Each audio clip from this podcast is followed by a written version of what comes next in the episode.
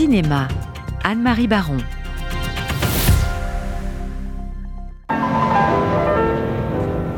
Who is this pianist?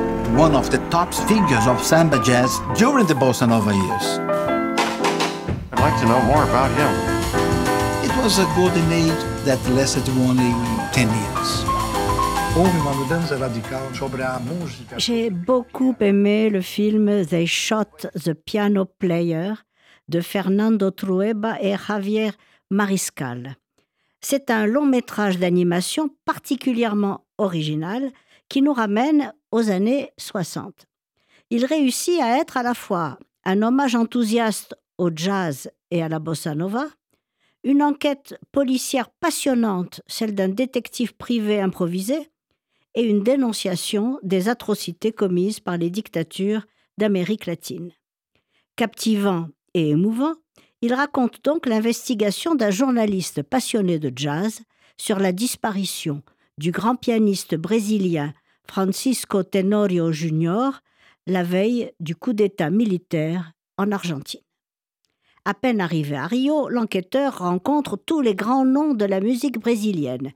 Le film donne alors la parole à ceux qui ont fait la légende de ce genre musical et même au-delà, et qui tous comptent le destin brisé, inachevé, de ce pianiste génial qu'était Tenorio.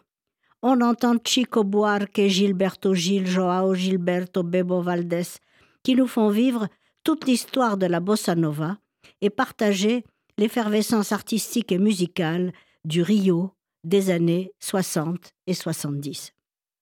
On voit même Ella Fitzgerald, après un récital dans un hôtel chic, enflammer un club branché du Beco das Caravas, impasse des Carioca et épicentre de la bossa nova.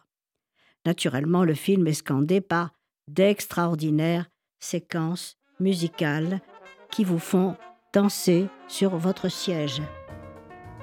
Il faut vraiment aller voir They Shot the Piano Player de Fernando Trueba. C'est un véritable tour de force filmique qui repose sur l'expérience sensorielle d'un univers enfui, sur la force éternelle de la musique et sur le témoignage historique et politique d'un demi-continent dominé par le totalitarisme.